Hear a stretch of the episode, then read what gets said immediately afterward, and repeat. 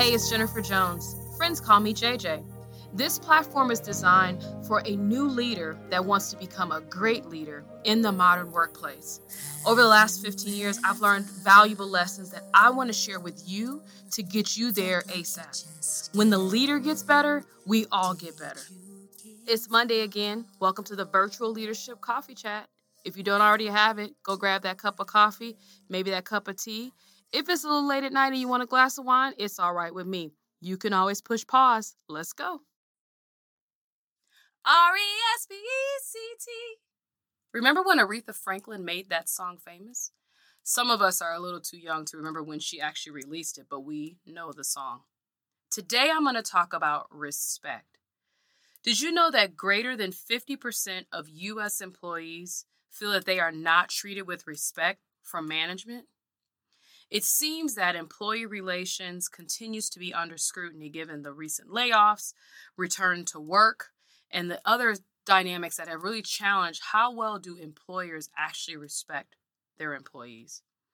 I'm turning to this topic because as a leader of people, you actually have almost the greatest influence of how your employees feel and whether or not they feel that they are respected. Respect, by definition, means to admire deeply as a result of their abilities, qualities, or achievement. But I want to give you a different perspective of respect today. There is two different ways to think about respect. Someone can ask you, hey, do you respect people? And you'll say, of course I respect people. But then if you ask them a different question that says, do you respect every individual? Then you might have to pause because maybe on the way to work today or to drop your kid off, someone cut you off. Did you really respect them? Or maybe someone has a differing political view from you. Do you really respect that individual?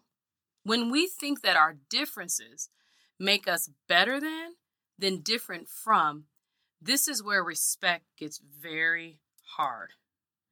So how do we really respect every individual, really? First, you have to realize that regardless of ambitions, achievements, what someone has done or accomplished, everyone deserves respect because they woke up this morning as a breathing, living human being. Because of that, they deserve respect. They don't have to do anything.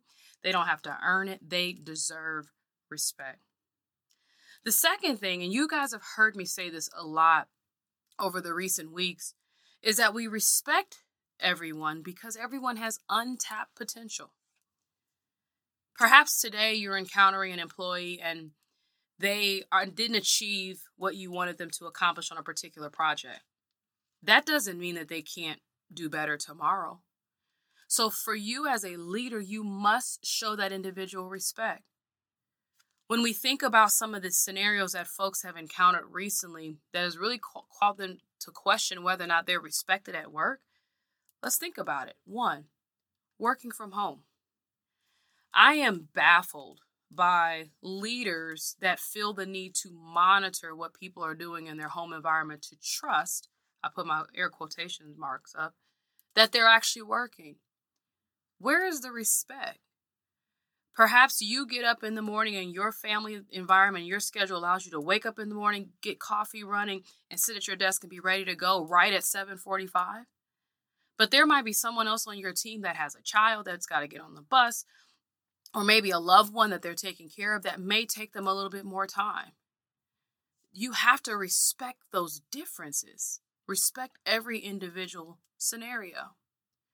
The other interesting thing about respect is that maybe the way you communicate, we talked about this at the beginning, if you are dealing with an individual that requires more information and you fail to meet them where they're at, that's disrespectful because you're not respecting the individuality. Again, when we think that our differences make us better than different from, respect is difficult. So this week, I want you to pause when you're interacting with your folks and think about, do I really know this individual? Do I respect their differences? And am I giving them time and space to really tap into their untapped potential? Next week, I'm going to give you 4 quick tips on how to really practice and train yourself to be more respectful. Have a great day.